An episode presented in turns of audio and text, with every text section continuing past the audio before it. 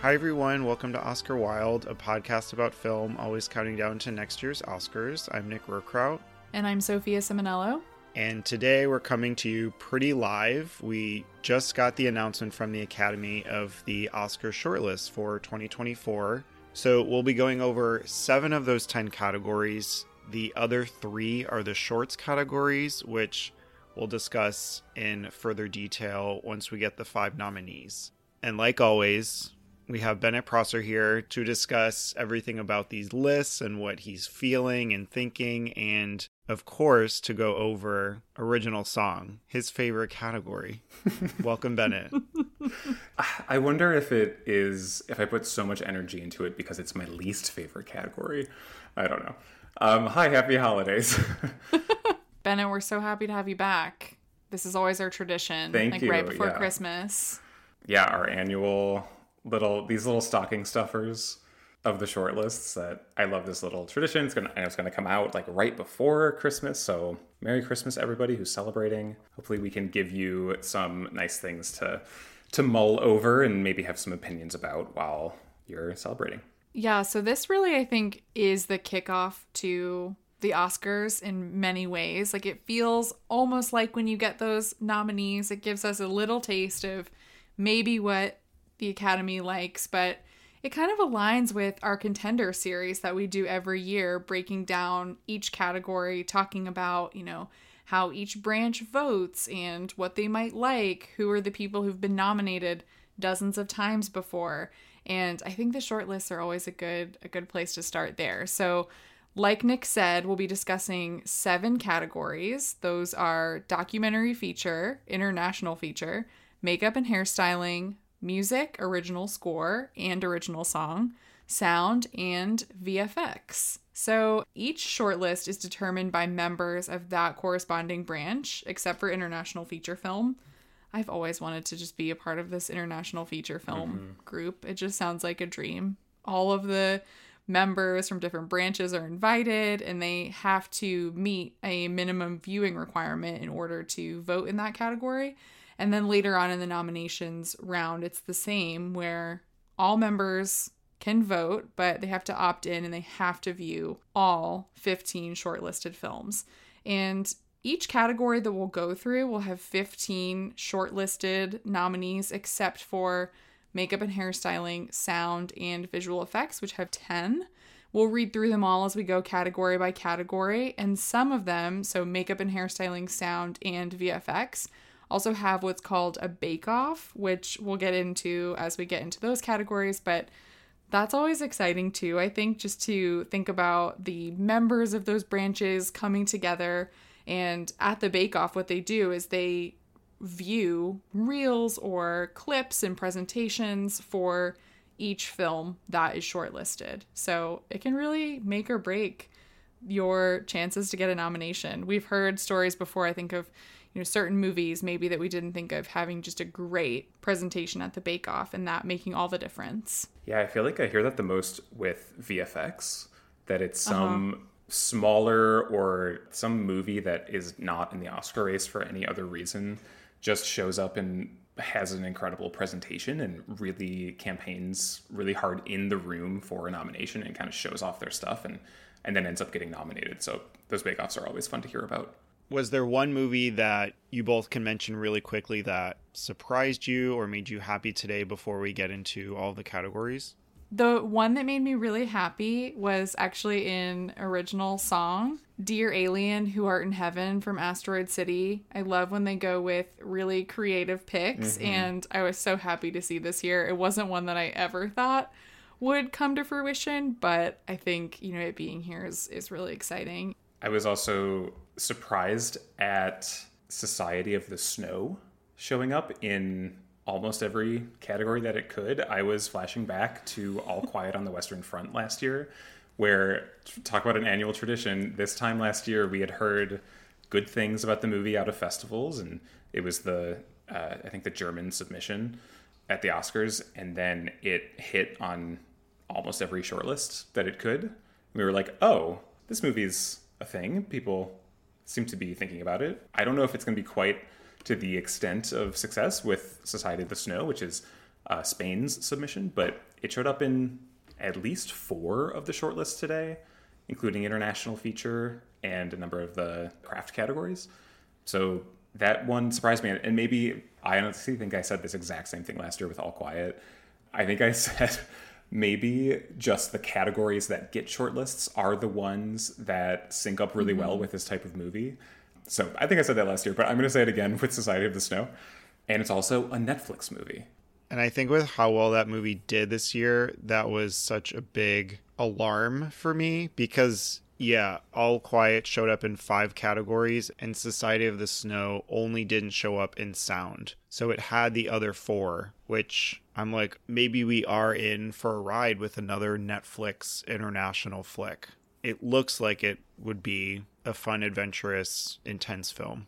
I think my one thing, I have a few fun things in every category, but I'll just mention the killer getting into sound. The movie's not dead. Fincher's still alive. I'm excited. There's a possibility. There's some other ones that also showed up, and I'm like, dear God, please, can we not? But we'll get there. Let's start off with documentary feature. So, a precursor to this is the Cinema Eye Honors.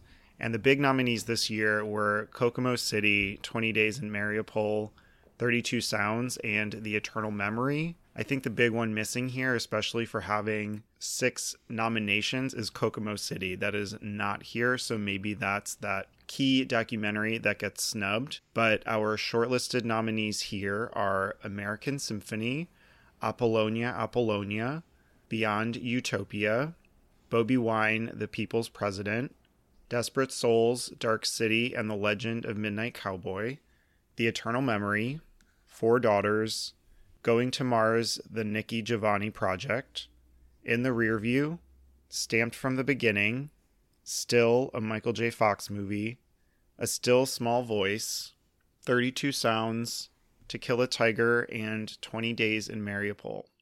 Was there anything that either of you saw was snubbed, or do you see any general trends among this list? The list actually surprised me at how little I know about what's going on with it.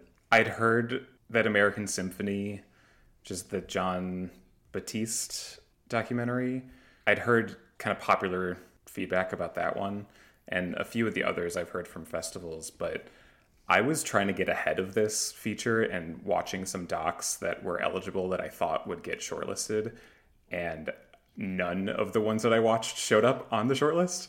So I have not seen any of them, and I don't really know, other than American Symphony, I don't know what is kind of what people are going to rally behind or what if there's a big critical consensus. Because even over the Critics Awards that we've had, uh, so many of them have gone to the Frederick Wiseman film, Menus Plaisirs, which did not make the cut. So I don't know. I'm excited to watch as many of these as I can because I don't know much about them. Yeah, that was my big thing too, was that the Wiseman doc isn't here. And that's been the documentary, I think, that's been collecting a number of the prizes. I have seen The Eternal Memory mentioned mm-hmm. with a few critics groups. So I'm excited to check that one out. I really liked Kokomo City. So I was Same. sad to not see that here. And it does feel, I think, with that missing, it's hard for me not to be cynical, I think, in thinking about this branch really going for things that are not really pushing the form forward necessarily when we think about documentary filmmaking, but I haven't seen too many of these. It's been hard catching up with docs this year. I feel like the theme that we've been seeing really is a celebrity focused portrait, like really thinking of, you know, a, a star and them sharing their story. I know that Renaissance wasn't eligible and the Eras Tour wasn't eligible, but I think when we think about what types of documentaries people are going to see, those are the big ones. And then I think still a Michael J. Fox movie that's been popping up mm-hmm. here and there. And that to me, in the back of my mind, has always felt like the movie that gets the mentions that doesn't make the Oscar list. It's just a feeling I have there. I'm excited to check a lot of these out. I've heard good things about Beyond Utopia. I know that Four Daughters is directed by um, Kaouther Ben-Hania, who made The Man Who Sold His Skin, which got into international feature a few years ago. So, yeah, I'm excited to dig into these and see what gets nominated. Nick, have you seen any of them? Among the ones that are missing, there's a huge list. You both mentioned Menus Plaisirs, but also Orlando, my political documentary, Anselm, the 3D Wim Wenders film, The Pigeon Tunnel, Occupied City. So I think a lot of the documentaries that have been released widely this year are completely shut out, which is crazy to me. But I think ever since I saw Four Daughters at Cannes, it immediately felt like an Oscar film. And that's one of the movies that got the double international documentary mention along with 20 Days in Mariupol. And I have seen it mentioned a few times throughout the season so far. So I'm hoping it picks up steam because it is this really interesting mix of narrative and documentary filmmaking and is very personal. And I love Kaouther's direction. So I'm hoping this gets a, a bigger release for more to see now that it's been mentioned. The other one I'm most excited to see is Beyond Utopia. I've heard a lot about 32 Sounds having this like very small indie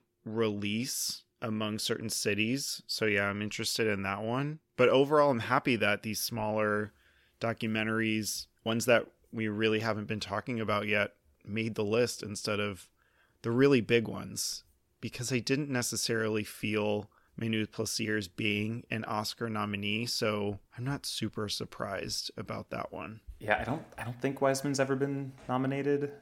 And this one just seemed like maybe it could get nominated because it was about something that was just a little more like visually appealing to sit through for four hours than the library or city hall, um, you know, stuff like that. So I think everyone was just kind of going off of that. I loved City and Hall. I loved Ex Libris.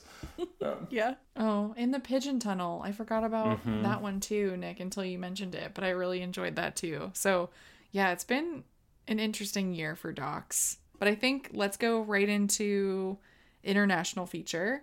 So, for this category, our shortlisted films are Amerikatsi from Armenia, The Monk and the Gun from Bhutan, The Promised Land from Denmark, Fallen Leaves from Finland, The Taste of Things from France, The Teacher's Lounge from Germany, Godland from Iceland, Io Capitano from Italy, Perfect Days from Japan, Totem from Mexico, The Mother of All Lies from Morocco, Society of the Snow from Spain, Four Daughters from Tunisia, 20 Days in Mariupol from Ukraine, and The Zone of Interest from the UK. What do you guys think of this category? I think the biggest miss is about dry grasses. But overall, how do we feel about this group? I think it sounds like most of the big ones. I've heard of almost everything and have seen a few already, so just more than usual. But I think that's because I went to New York. But I, it sounds like a pretty good list. I, I agree. I think About Dry Grasses missing Nick. I know you really liked the movie The Breaking Ice from Cannes, from Singapore, I think. Mm-hmm. That was eligible. eh, That was submitted, but was not selected. That was another one that I had marked. Otherwise, I think ones that missed were kind of more kind of smaller ones that critics I trusted liked, but I hadn't heard a lot of buzz around. I think the other ones that I maybe expected to see were The Delinquents, Pictures of Ghosts, which was a big one that played at the New York Film Festival as well, and The Settlers. The one that I'm most excited for, Bhutan, had previously submitted Lunana Yak in the Classroom and got in for The Monk and the Gun. So we are going for it again. We are hoping this is nominee number five. Oh my god, Lunana! Mm-hmm. I forgot. I think it's the same. It's the same director, right? Yeah. Yeah. Among the other big ones, we have quite a European crowd. The Promised Land with Mads Mikkelsen, that's been around quite a bit. France with The Taste of Things. I really expected that submission to get in and probably get nominated. Even Germany's The Teacher's Lounge has been everywhere. Italy's mm-hmm. Io Capitano. I think that went back to Cannes or Venice. So there are a lot on here that are showing up consistently. And also at Cannes, The Zone of Interest, which I really hope to see in the final five as well. Also, Fallen Leaves. I think that's a Sophia and Bennett movie and not a Nick movie. I loved Fallen Leaves. Not to interrupt you, but I really, really liked it. yeah, I thought it, It- was great. Feels like a weird nominee, but I also wouldn't be surprised. I'm not entirely sure because I like a lot of these on the list. Mm-hmm. And so narrowing to five kind of scares me. Yeah, it's a really good group, I think. I mean, it's the same way that it is every year for me, where a number of my favorite films always just come from the international feature category anyway. But this year, I mean, the zone of interest is, you know, rotating in and out of my top spot for the entire year. So seeing that make it in is very exciting. You just never know what they're going to think of Jonathan Glazer. He's not for everyone. He is a cilantro director, I would say. And if you really like him, which I do, I do too. yeah. yeah, so I'm happy that's here. I though whenever I see this list it just really is a watch list for me to see what else people are talking about and getting excited about. Um, I'm excited to see Totem, Mexico's Yeah. submission. I've heard great things about that, but I really enjoyed Fallen Leaves. And sometimes these sorts of romantic comedies make it in in the end. Like it doesn't necessarily have to be about a very serious subject matter. I think one of the biggest stories about this category this year has been that Anatomy of a Fall has been winning everything with critics mm-hmm. when it comes to international feature. And France chose to submit The Taste of Things instead. So Anatomy of a Fall can't be nominated here. But I really enjoyed The Taste of Things too. And I feel like it could get in still at the end of the day. And I understand why France chose it. I think, given the language breakdown in Anatomy of a Fall, a lot of the film, you know, is spoken in English, and the taste of things is very French. so I understand the choice ultimately, but I'm curious as to how that will affect things for them in the end. Totem was also nominated at the Gothams and the Spirit, so I also really want to see that one. The international feature list is it's kind of the opposite of what we were saying with documentary where and I know we're putting positive spins on both sides where in documentary it was mostly features that we have not heard of, not seen and we're excited to see them now and just kind of go in with a fairly clean slate to see what kind of what we like. Whereas international is the other side where it was most of the big names in the category and we think it's a good list because it's the you know it's movies that we've seen that we like and there's a couple in there more to catch up but it feels a little more kind of um, a different flavor of competitive between you know movies that we know of versus all movies that we kind of don't so i was just thinking about that while we were talking that it i think there's only one or two movies on this list that i hadn't heard of or heard much about so it kind of just helps narrow it down and puts a lot of energy behind the the things that i've already been thinking about for a while Absolutely. For me, it was really just Armenia's submission, right? That I, I hadn't heard much about in Morocco, too. But everything else, I've just seen, you know, people watching and logging on Letterboxd and getting mentioned to different awards shows. So I'm eager to see how the final five shakes out. Next up, we'll be talking about makeup and hairstyling. So, this is one of the categories that has a bake off, and this will be on January 14th. Our shortlisted nominees include Beau is Afraid, first nomination jump scare, Ferrari, Golda, Killers of the Flower Moon, The Last Voyage of the Demeter, Maestro, Napoleon, Oppenheimer, Poor Things, and Society of the Snow. I think the big miss for me was Barbie, even uh-huh. though it mm-hmm. was a big winner with the shortlists. Another big miss for me here was the color purple, which only got into score and song, but I expected it maybe to get in here and in sound. So that is maybe in Rocky Waters. But I think our big winners here are Oppenheimer and Killers, especially without Barbie showing, because those are our big potential nomination getters that I think showing up in a category that I didn't necessarily expect means it's going to show up pretty strongly in other categories. What are some of your other observations from the list?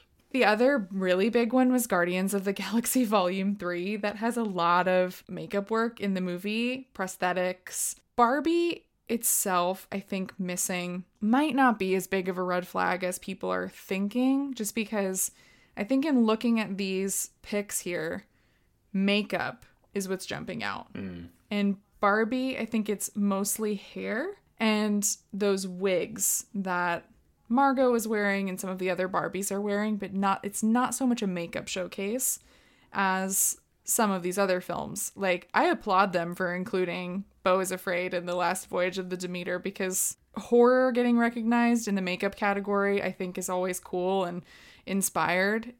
Golda appearing and of course. Horror appearing in the category, yes. Yeah. Yep, exactly. Continuing that along. But Nick, your Nyad didn't show up here or in score or in VFX. No Nyad. I think that movie might be. Or be song. cooked. Nyad had a song. Oh, you're right. Nyad had a song. How did I keep forgetting? It was end credits, but it was it was there. Still, yeah. So I think I think the biggest misses in terms of makeup work were Nyad and Guardians for me. Yeah, I remember last time we talked. I hadn't seen Nyad yet, and you were talking about how you were expecting it to be a player to the end, maybe in the makeup category, for you know for specific scenes later later on in the movie. And I did not know what you were talking about, and then I did. And then then, I you did. did. I also was sad to see Priscilla not on the list. That is 100% hairstyling. Yes. I don't know. I don't I don't think that the hairstyling in that movie is as you know flamboyant as it could have been uh, for for that character that role. Like it still had you know features the transformation and as a plot point, but I think I just liked Priscilla enough that I was like, oh, maybe it could get on the short list. Mm-hmm. Me too. I was sad about that one, especially since the hair is such a key mm-hmm. key part of the film and her transformation and those looks are iconic to Priscilla, the beehive, even the winged eyeliner, mm-hmm. but it's just not to it can't compete with Maestro or Golda. I Golda exists as a poster, as like a poster in a uh, like going down an escalator to me. I have been thinking about this because, you know, if they go with Golda, if Golda somehow gets nominated, I just keep thinking, where am I going to find this? How am I going to watch this? Is this a real movie? Oh, You, we see it day of the nominations in stuff like costume and then in makeup, where a movie that has no other shot at any other nomination just shows up in the finalist. So I like it when something like The Last Voyage of the Demeter is here, mm-hmm. but was afraid, Golda even, you know, something that they're really focusing on their craft with blinders on mm-hmm. and just trying to reward that, which I think is you I usually prefer that to a big sweep. So I don't know. I like seeing it here, even though it's not real. Yeah.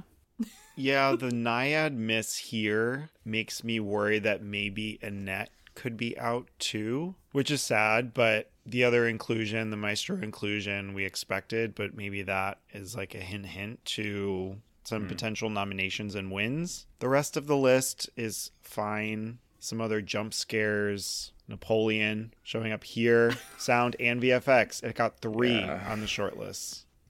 Okay, next we have music original score. The films mentioned were American Fiction, American Symphony, Barbie, The Boy and the Heron, The Color Purple, Elemental, The Holdovers, Indiana Jones and the Dial of Destiny, Killers of the Flower Moon, Oppenheimer, Poor Things, Saltburn, Society of the Snow, Spider Man Across the Spider Verse, and The Zone of Interest. What surprised you here? What were you excited about? I think I know both of your answers. So, whoever wants to go first and talk about maybe the greatest inclusion here, go for it.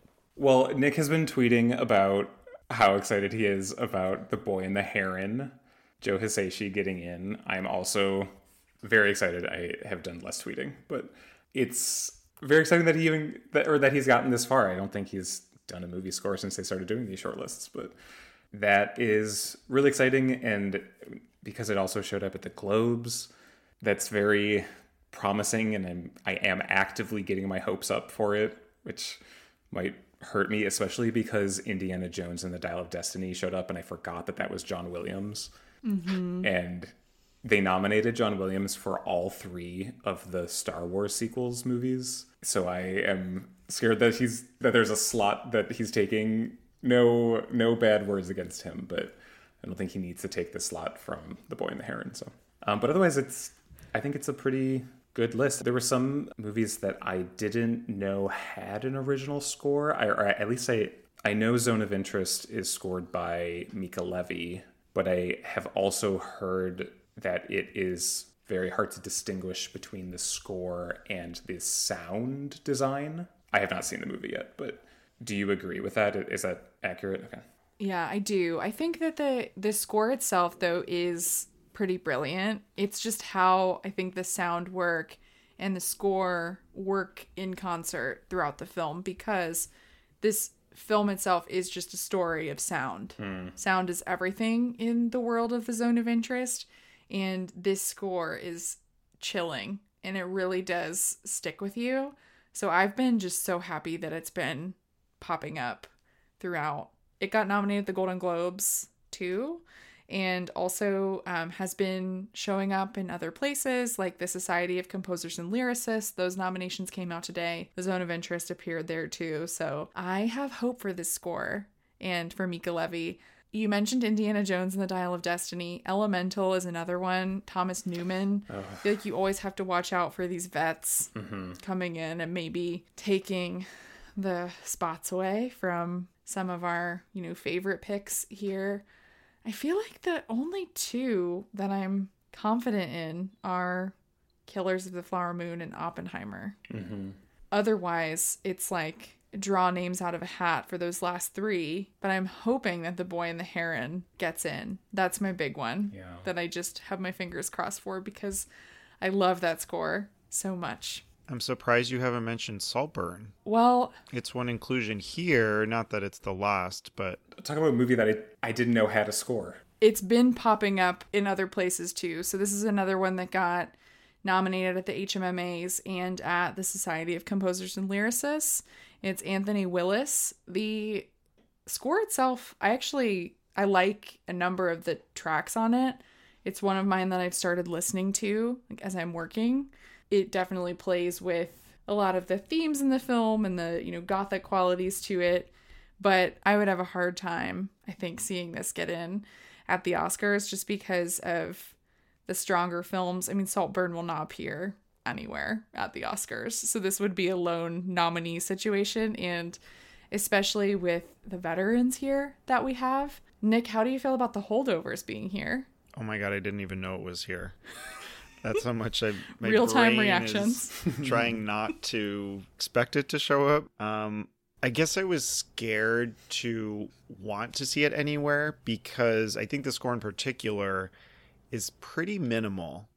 There are a lot of songs featured, which aren't original songs, and I thought maybe there are some like stipulations of if it's a song heavy movie, you can be disqualified, kind of some weird things. But I do like the tracks that are original, and I think for what they are and how few there are, I love this inclusion. And maybe this means it can show up in so many other places, but again, I'm not getting my hopes up. Yeah. I mean, I don't want you to get your hopes up, but this is one where, to me, when I saw this here, I just thought, oh, okay, this might be something. This might be some sort of overwhelming support for this movie, especially because it's not the type of film to get in in any of the other categories that we're going to be talking about today. So this is kind of the one place it could appear. And yeah, I'm not going to read into it too much. You mentioned Thomas Newman. I do want to mention Daniel Pemberton, who also did the mm-hmm. score on Ferrari. That's not here. But the Spider Man Across the Spider Verse soundtrack is, and I think this could be a big upsetter. I think Poor Things is right up there too. So I'm trying to hedge my bets, but in wanting Zone of Interest to also get in, that means Boy and the Heron is on the chopping block, but I'm hoping that's one of the five. That would be my overwhelming pick. I know there's Barbie, I know there's some really big ones here, but those are definitely in my top. Is the inclusion of American fiction a similar situation to the holdovers in thinking how you were mentioning that it it wasn't going to show up anywhere else today. And it's kind of a sign of a, a movie that's hovering in the kind of like five six seven slot in best picture. I have not seen it yet so i don't know what the score is like in that movie but with kind of those unknowns in place it kind of struck me as a similar situation to the holdovers Yeah, I would say so. Yeah, I agree. And this also, um, Laura Karpman, who did the score for American Fiction, she was also nominated at the Society of Composers and Lyricists in the studio film category, along with The Boy and the Heron, Oppenheimer, Killers, and Saltburn. So. Okay. One to keep an eye on too. I think if American Fiction overperforms, Of the scores that were left off the list, um, my biggest plug would be for a thousand and one. That score, it made me feel like it was this very, very dramatic uh, score to New York, the way that is it Emile Mosseri's score did for The Last Man in San Francisco. yes, That like that score is to San Francisco as this score to a thousand and one is to New York. And as someone who lives in the Midwest, like tho- those like very kind of vibes of those places to me, um, that it, it's just like a really, I don't know, it's a great score. It is by a composer named Gary Gunn. I concur. I think this score is fantastic, and it was one of the things, in addition to Teyana Taylor's performance, that jumped out to me immediately when I was watching this film and made it really memorable. I like that comparison to Emile Mosseri. Okay, time for me to take over the podcast. I gotta crack my knuckles because I'm here to talk about original song. For anyone who is who forgets from last year or is new to the pod, I am just one of the I assume very few people who waits with bated breath for the release of the uh, list of eligible songs. So everything that got submitted. And in this case, there were 94 of them. I try to listen to as many of them as I can, make a Spotify playlist.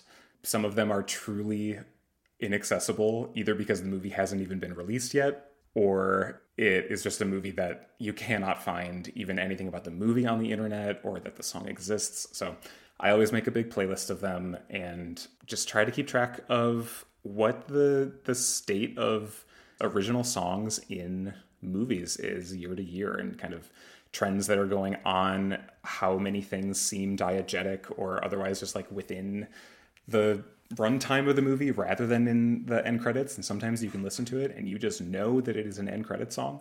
So we have It Never Went Away from American Symphony, Dear Alien, Who Art in Heaven from Asteroid City, Dance the Night from Barbie, I'm Just Ken from Barbie, and What Was I Made For from Barbie, Keep It Movin' from The Color Purple, Superpower from The Color Purple, The Fire Inside from Flamin' Hot, High Life from Flora and Son, and Meet in the Middle from Flora and Son, Can't Catch Me Now from The Hunger Games, The Ballad of Songbirds and Snakes, Wahzhazhe, A Song for My People from Killers of the Flower Moon, Quiet Eyes from Past Lives, Road to Freedom from Rustin, and Am I Dreaming from Spider Man Across the Spider Verse.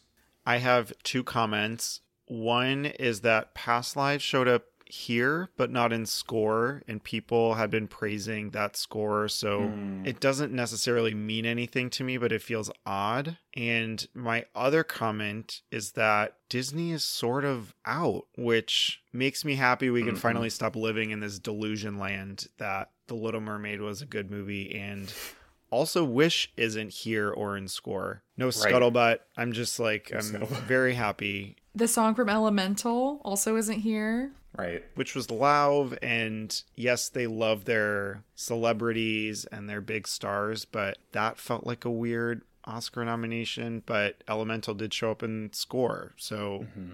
anything could really happen. But yeah, I just those are my two cents for right now. There's a lot else that I have in song, like No Wonka, with mm-hmm. all of those original songs. So for for the Disney piece, you're right. That was one of my kind of like headline takeaways from it was that both Little Mermaid and Wish each submitted three songs and none of them got nominated.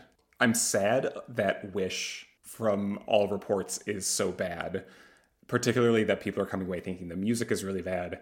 I also don't like the music, but I have for a long time been a big fan of Julia Michaels, who wrote all of the songs.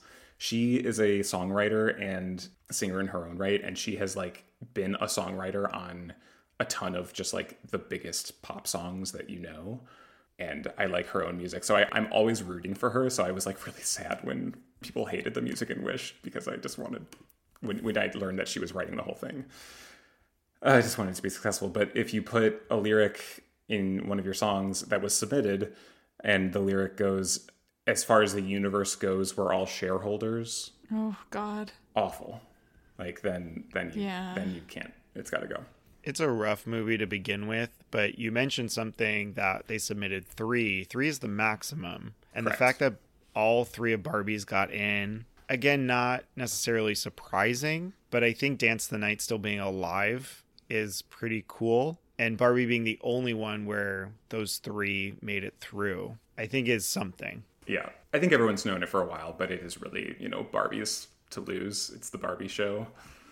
Um, I think Color Purple and Flora and Son getting two songs shortlisted each is big in, in that uh, looking back at shortlists over the past five years, you like very rarely does a song get more than one song shortlisted at all. I think only a couple times it's happened that a song has had two songs shortlisted, or sorry, a movie has had two songs shortlisted. Um, so to have so many movies repeating this year, I think it's I don't know, maybe it's because it's the Barbie show and no one's really paying attention to the rest of the category that that can happen. But that was one of the other big things. And then another kind of surprising thing compared to what we've seen so far in other nominations were Peaches from the Super Mario oh, Bros. movie. Didn't make it in. Jack Black. Can't happen. I know. Oh, I think he's giving a good vocal performance on that track. The song didn't need to be nominated, but yeah. It would have been a funny performance at the Oscars too. exactly. I would have, yeah, I, I might have given, you know, given it some slack for that. And then Bruce Springsteen's song for She Came to Me that got a Globe nom, that it's just a, a complete funeral of a song. Question for you all. So we know that Diane Warren was uh, made the shortlist for the song that she has been campaigning for the most, which is Fire Inside from "Flame Flamin' Hot. I have a question for you. How many songs written by Diane Warren were submitted and on the eligibility list this year? Oh my god, is this trivia for us? This is trivia. Okay, so I'm gonna say three. Is it more than three? That's my guess. I'm gonna say the fire inside, gonna be you for 80 for Brady, and then let's say one more, maybe from a documentary or something. Well, I heard a fact about three. I wasn't sure if that was three that made the shortlist or three potentials, but not seeing Gonna Be You, RIP to 80 for Brady. But I don't know about the hmm. other ones. Well, I will tell you, she is. She was the credited songwriter on four songs that were submitted and on the eligibility list. Even everywhere that I looked after the eligibility list came out, everyone was just reporting three. And there was two that everyone knew of Fire Inside and Gonna Be You from 80 for Brady, which is by far the best of the four, which is saying something. Everyone knew that, and then everyone's like, oh, there's this third one. And this is this is the one that I wanted to tell you too about. She is a co-writer with the one and only Rita Wilson on a song performed by Rita Wilson over what must be the end credits of My Big Fat Greek Wedding 3. Stop. Oli Mazi is the name of the song.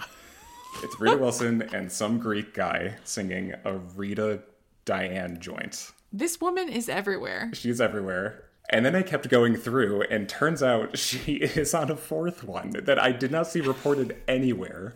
But she was the songwriter on a song called Found from a Netflix animated movie called The Magician's Elephant. Good for her. And trust me when the chorus of that song is the word found repeated. Found, found, found, found, found, found, found. Well, it's understandable why that one that's how you know. didn't make the list. Yeah, people are actively not doing that. I need to know more about my Big Fat Greek Wedding 3 and this song that she wrote for Rita Wilson. With Rita Wilson. Oh, with Rita Wilson. With Never with mind, and right? for. Like with and for, yeah. so I don't know. I wish like between those, between Gonna Be You for 80 for Brady and Rita Wilson, I don't know how Fire Inside is the one that she decided to campaign sure, Rita Wilson and I, we can, you know, maybe set her aside, but gonna be you, like, let's get that to the Oscars. You're getting Diane Warren, you know, probably at the piano behind Belinda Carlisle, Cyndi Lauper, Debbie Harry, Dolly Parton, and Gloria Estefan. I don't know how you pass it up for, Like- sorry, Becky G. so, That's a great point, and it's why I have been wanting Gonna Be You to get in because I've been envisioning this Oscar performance mm-hmm. with all of these women just on stage in their bedazzled jerseys singing this song with Jane Fonda in the crowd. right. I just could picture it so clearly. And the fact that she chose to campaign The Fire Inside for a movie that I have not seen Flamin' Hot, but I'm I mean I'm going to because the song is going to get nominated. But when did this come out in theaters? Because it had to have a theatrical run in New York or LA. And I just do not remember it going to theaters anywhere. But it must have. It must have. Maybe it was like, maybe it was in like, you know, March, the weekend of the Oscars, so you just have no idea. Yeah, or like Frances Fisher hosted a screening or something and it right. counted. I don't know. Bennett, have you seen Flora and Son, which I believe is on Apple TV Plus now? I have seen Flora and Son, and now I finally know what the songs are called. Since when I did the draft, I didn't know what the songs were called, but I was like, I bet one of these songs is going to get nominated. So yes, I have seen it. Thoughts on those making it in? Oh, I I like them. I think I like. I have a lot of affection for them. I think these are songs that work far better in context than they do out of context. But I I kind of didn't expect them to get in because of that. Because High Life, which I think is the one that people expected to be the kind of the the primary song from the movie, that one is nice to listen to. But when the track is taken directly from the movie, and there's a lot of uh, kind of ad libbing happening in the middle of the track, while the it's basically people are on stage, kind of yelling to each other while they're singing. So it doesn't play as well over, at least over Spotify. But it's a great song. And then the other one, Meet in the Middle, is I prefer it over High Life. It's just a great John Carney song. It's it reminds me of his song from Begin Again, and you know it, it's not falling slowly from once, but it's kind of people on guitars singing. But even in context, that song, the song ends, and they talk about how it's unfinished in the movie, and then you never loop back to it. They're important narratively, but Sophia context. High Life takes place at the end of the movie, and Joseph Gordon Levitt is on a laptop screen while the band is playing. I won't say anything more than that. Okay. this is this is a movie where I've just been really busy and I have not prioritized Flora and Son, but if it's nominated, I will definitely watch it. And if not, I will check it out one day. My one really sad thing, aside from gonna be you missing, is that camp isn't home from theater camp isn't here. And I really wanted that to show up. Oh no, see, I didn't even realize because it wasn't on there. Ugh. And everyone was so sad about that one. I feel like that was across the board when I was looking into the reactions of the shortlist today. People were lamenting Camp Isn't Home's exclusion from the list. So you have fellow fans, and I think it would have been great, great here. That's why it was my long shot. Too bad, but I will still be listening to it on Spotify later. Okay, next up we have sound. This is another Bake Off category.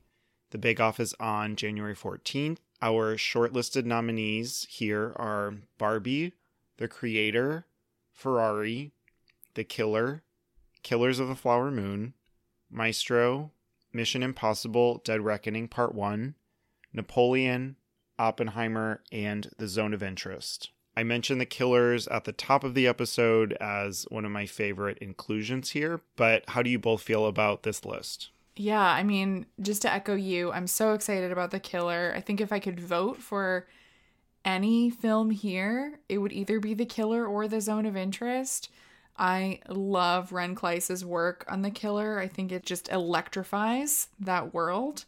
And just the little things you hear when you can hear all the different weapons in that fight scene. And I love how he plays, of course, with the music in the scenes when Michael Fassbender's character is listening to the Smiths. I think it's just incredible. And the zone of interest, this is another one for me where it just the sound is the movie.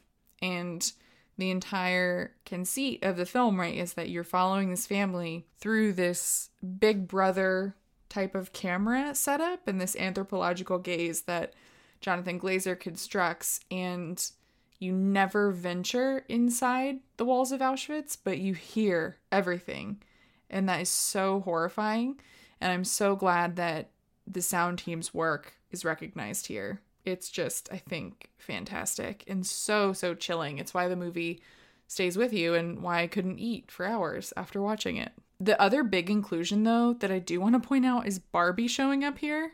Kind of crazy because Barbie's not a musical, she plays with musical conventions. We have a dream ballet, we have I'm Just Ken, but it's not a film that you think of when you think of this category. So I think it showing up here is a pretty big deal. Yeah, this was weird to me, but it kind of feels like the Everything Everywhere inclusion from last year where it showed up in all these places, also Elvis, but that actually got nominated while Everything Everywhere didn't. So maybe this is one where there is some love for it out there, but it may not make it in the end. I think either way, it still shows that there's a lot of support. But we also see Oppenheimer here, and we know those are kind of in the similar boat. Also, Killers. Mm-hmm. Again, we mentioned those three names together a lot in these categories. So those maybe are big three nomination getters.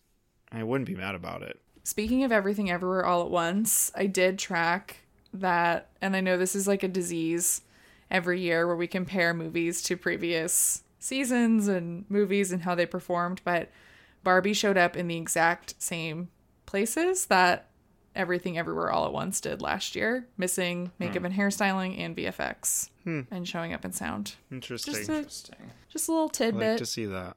I for a couple of the smaller ones on the list or the less Oscary ones, I was happy that Mission Impossible: Dead Reckoning Part One was on here. It that movie, I think the box office was really sad for that. It's my favorite in the franchise, and I watched them all for the first time this year.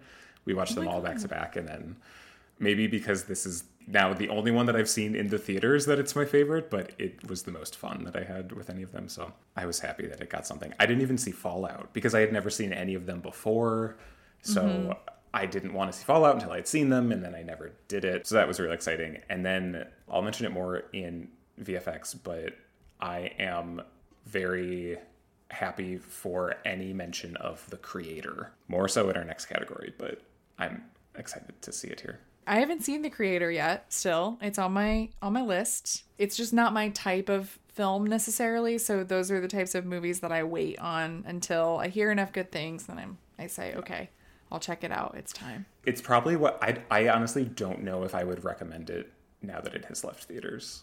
Hmm. Okay. I think it's a theater or nothing, and I can I'll talk about it more in in the next category, but.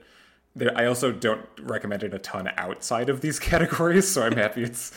I'm just happy it's here, so it's something because I think that for the type of movie that it is, there's really good craft on a very small budget. So I will. I'll put a pin in that for a minute. My response to you not seeing the creator is go watch The Matrix Revolutions first. Okay. also a good movie. the effects are good. It just feels like a weird nomination. The last thing that I just wanted to point out while we're here in sound is the crossover that we see between sound and editing and editing being a really important category to have if you want to win Best Picture. It's typically, I mean, there are exceptions to the rule, Coda being a big one, but usually you will see the Best Picture winner in film editing. So that's good news for the films that are here in sound because there's usually that crossover. So you can expect a, a small handful of these to also appear in editing. I think the most obvious, just looking at this list, Oppenheimer, Killers of the Flower Moon. But, I mean, Barbie appearing in sound, I think this could be a case in a similar way to Everything Everywhere, where this doesn't show up in sound, but we see it in editing in the editing five come nomination morning, just due to the strength of the movie. Mm-hmm. Yep, I agree. In that vein, I'm somewhat surprised Poor Things isn't here. But also, I'm most interested in seeing nomination morning if The Holdovers or Anatomy of a Fall potentially getting in because we've kind of seen those this season so far, and those would be fun editing nominations, but I think really hard sound nomination getters. Yeah. Anatomy of a Fall was the one that came into my mind today, where I thought that's an editing nomination I really want to see, mm-hmm. but sound just was never in the cards for it.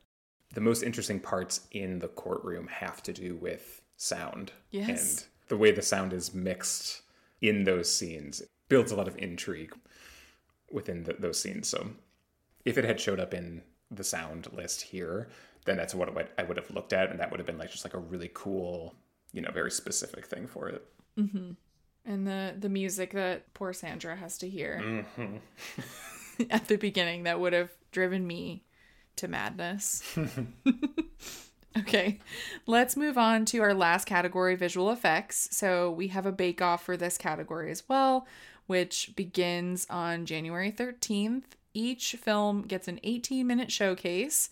You get a before and after reel, which can be a maximum of 3 minutes, a bake off reel, which can be a maximum of 10 minutes, and then a Q&A period moderated by the visual effects branch governors, which can be up to 5 minutes. So a little bit of inside baseball there. Um, but our movies here that were mentioned, we have The Creator, Godzilla Minus One, Guardians of the Galaxy Volume 3, Indiana Jones and the Dial of Destiny, Mission Impossible Dead Reckoning Part 1, Napoleon, Poor Things, Rebel Moon Part 1, A Child of Fire, Society of the Snow, and Spider Man Across the Spider Verse. What do we think of this category? This is a category that I have no idea where it's going to go.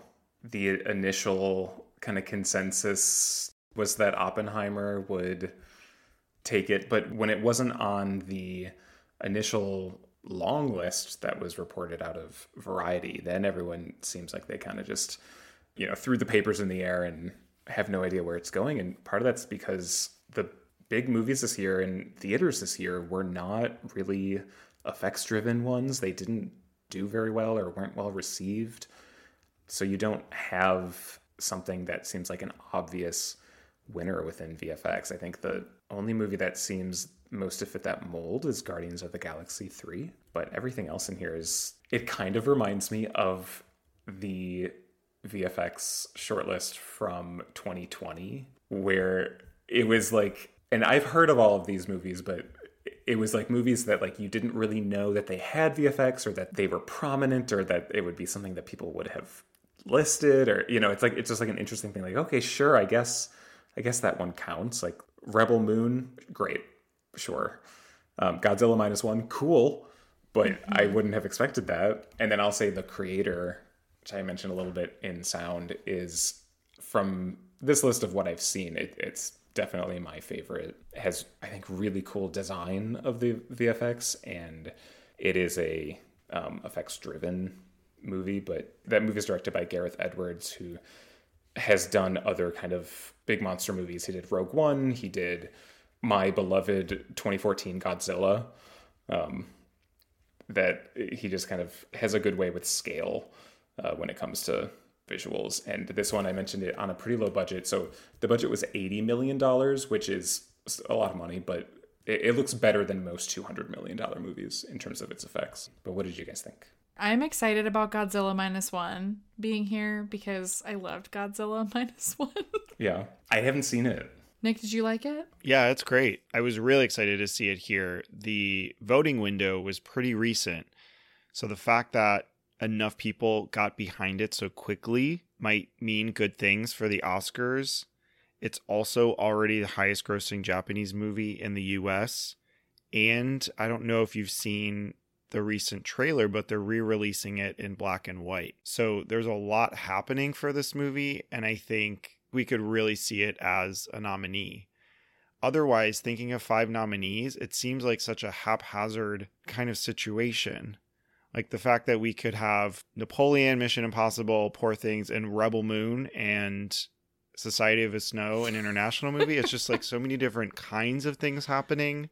The creator was supposed to be like a Star Wars movie. So we have Star Wars, Godzilla, Marvel, Indiana Jones, and Spider Man, like all of these superheroes. It's just really bizarre. Mm-hmm.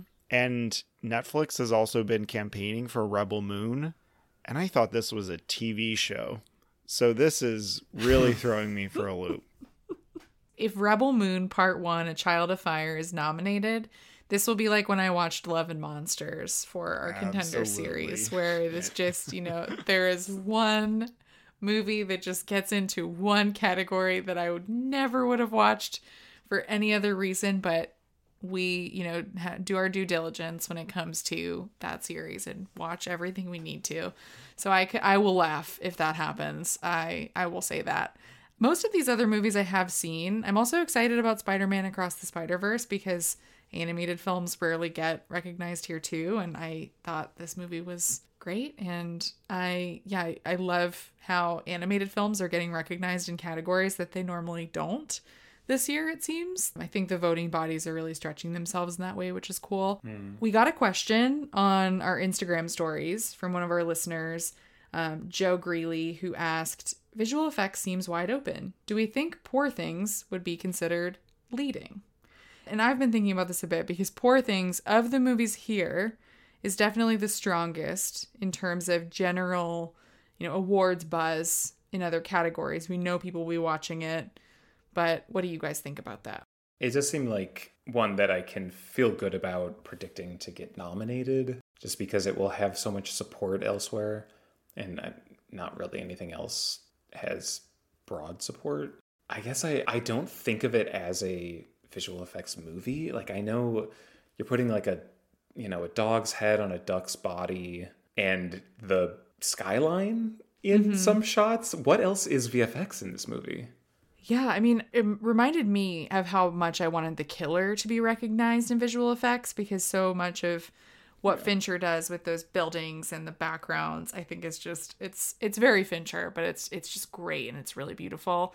And I think with Poor Things, the production design and the VFX go hand in hand mm-hmm. in a mm-hmm. lot of those environments that we see Bella going into.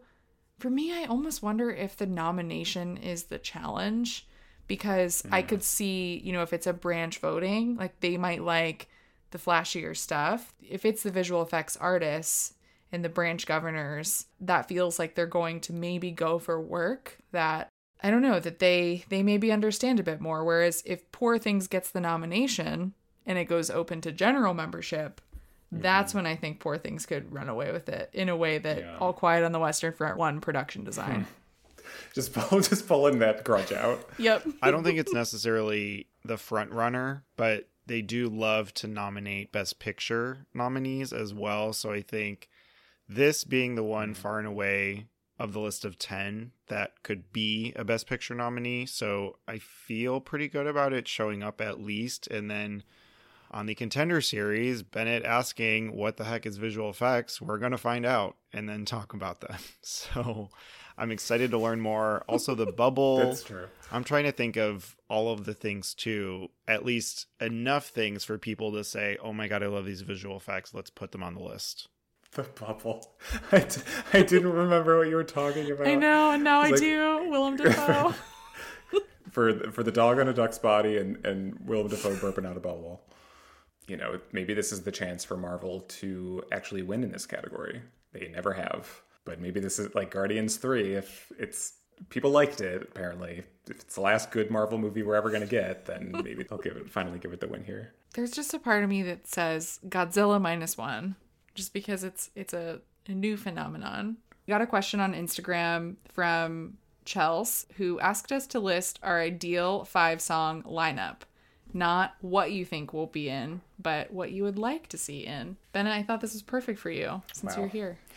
Yeah, I let's see. I didn't narrow it down to five. I I narrowed my list down to like twenty of the eligibility list that I liked. My favorite of the songs that got shortlisted is uh, "Dance the Night." There's no way that it gets nominated, particularly because only two songs from a movie can get nominated. So it's pretty clearly in third place from Barbie, but that's my favorite of the 15. So I'll say that one. And then I'm going to say four songs that were not on the short list, but I just want to boost their profile. One is called I Am from Origin, another movie that doesn't exist uh, because of its release plan. That song rules. Uh, there's a song called End of Summer from the animated movie The Peasants. Uh, that's a great, great song that I don't know what the context is in the movie, but I'm excited to find out. There's a song that I'm going to put on my running playlist called Rise from the DreamWorks film Ruby Gillman Teenage Kraken. uh, super basic song, but it's very motivating. Like, I, I just want to run to it.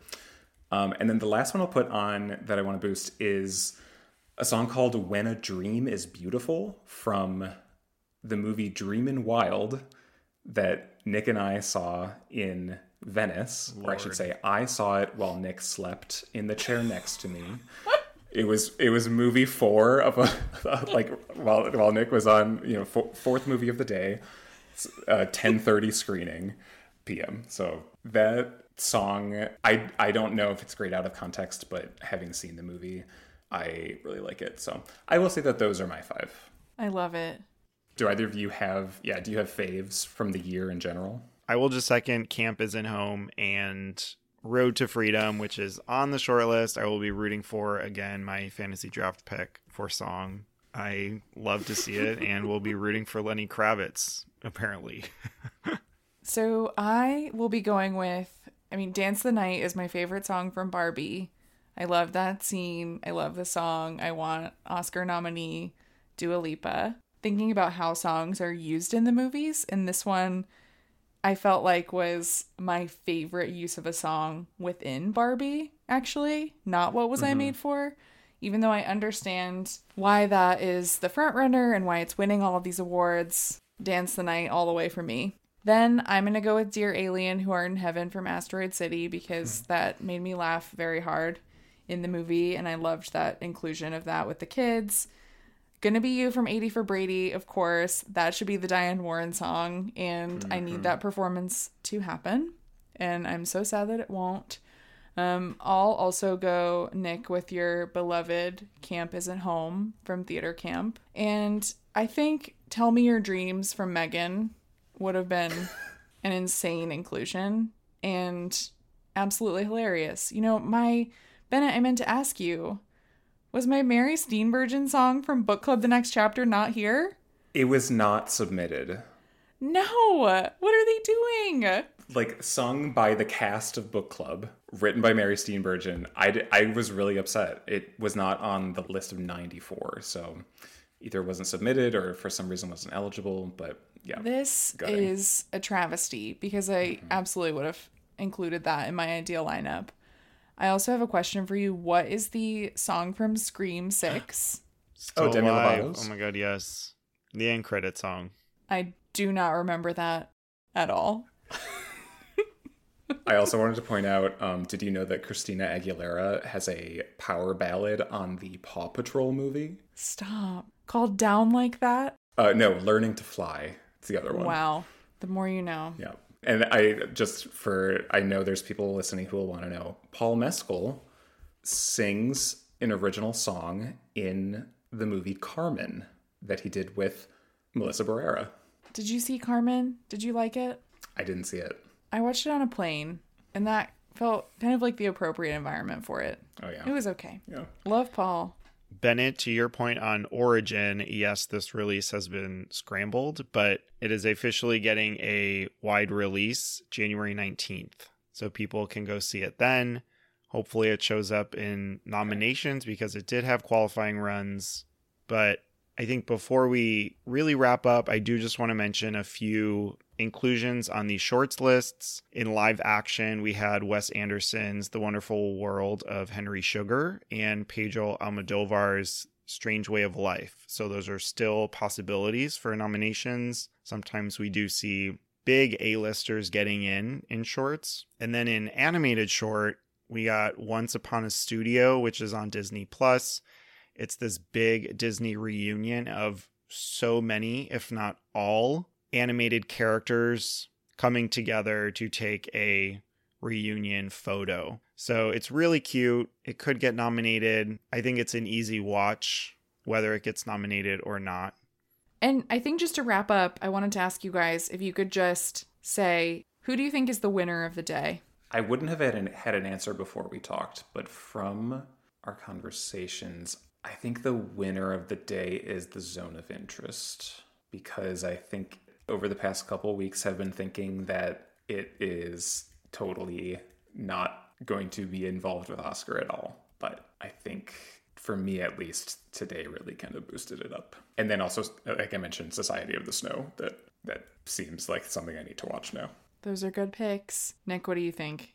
I'm going to say of something we weren't expecting, I'll agree with Society of the Snow. And a big movie that needed to show up and did in a big way is Killers of the Flower Moon. Mm-hmm. I think we have mm-hmm. other big mm-hmm. movies too that will be Best Picture nominees and really contenders for winning that award and director and some of the other big ones. But I think Killers really held its own among many of these lists. Yeah, that was one of my answers too. I mean, all of all of these I think are that you guys have said are big winners of the day. Killer's getting a song mention too. Yeah, for right like an Osage language mm-hmm. song, the like the ending. It's at the end celebration yeah. song. Mm-hmm. Um, I agree. I think that's that's big and shows real support for the movie. Yeah. So in a, just to pick another one because I think those are all those are all good answers. I'm just gonna say Barbie again. I really think there's a lot of support for Barbie. I just keep getting proven wrong, I think, about this movie. I think little doubts that I might have, you know, will critics like it? For example, after the New York Film Critics Circle, then it shows up more with LA and it's been showing up with regional critics, but I think that love is there in the industry and we're seeing it come up here. I know people are going to look at the makeup and hairstyling miss as a red flag, but I'm looking at the sound mention actually, um, or in addition to that, as something that really just shows that people are thinking about this movie everywhere they can and not to maybe get hung up on one potential miss that we have here. I think that this this movie has serious signs of strength outside of just the three songs and we talked about that being important, but I think it can dominate come industry awards. But it's interesting having something like Killers of the Flower Moon and Barbie. It's like you couldn't yeah. get more different in terms of what those movies are doing and the stories that they're telling. But yeah, I think I think both can hit with voters. And of course, we can't forget about our our Oppenheimer either there. Mm-hmm. So, yeah, I think though it's exciting. We're getting into the thick of it. It's very real now. So I think to wrap up, just some Oscar dates in our future. We have Oscar nominations released Tuesday morning, January 23rd. So mark your calendars for that. And then the 96 Academy Awards streaming Sunday, March 10th at an earlier time at 7 p.m. Eastern. Very excited for these. In the new year, we'll definitely be talking about a lot of these movies we mentioned today and Bennett, thank you so much for joining us once again for these shortlist categories. And we're excited to chat with you in the new year once we get nominations and our predictions. Yeah, thank you for having me. I love talking through these lists rapid fire every year. I'm going to sign off with um, some things I'm wild for as a, oh, yes. a little a little end of year wrap up for me. So my favorite movie from 2023 that I've seen so far is The Boy and the Heron. I have seen it three times now. I will say subtitles, dubbed, both great. No shame in either. Whatever you can go to, go to it. And then my favorite movie that I saw for the first time this year of movies that came out at least a few years ago was The Last Picture Show. I saw it as part of the Wisconsin Film Festival and kind of got take it on a whim. Thought I'd go to a, you know, a, a screening of a classic movie at the festival and did not realize that it was programmed to be the final screening at my favorite theater in Madison before the theater closed. It was an intentional this is in this whole six screen theater that I knew was closing and it was they were using it for the festival as like its last hurrah. The the showing of the last picture show was programmed eh, on the last night at 9 p.m and it was the most emotional experience that I've had in a theater, other than you know movies that I love that I get emotional about, but it was like an encompassing. I was just sobbing the entire time at how kind of perfect it was. So I love that movie very much now. I love that. That's so like profound and like a good connection to that movie that you're able to have. They were smart programming it like that, um, and it was like everyone from the festival was there. They were saying goodbye. Like it was like a big, a big thing, and it's a very sad thing that happened uh, in Madison in general. But yeah, so those were those were my favorites from the year. Kind of closing it out. Just wanted to end with that. But thanks for having me again. Well, thank you so much, Bennett, again for joining us. I'm to echo you on both of those movies to recommend everyone go watch them. Next time on Oscar Wild, we will be back in the new year for a 2023 recap where we will be counting down and talking about our favorite movies from 2023. I'm excited to get into that. And we'll officially be saying always counting down to this year's Oscars. It's always mm. weird when we make that turn. Make that switch. And thank you to everyone for listening to this episode.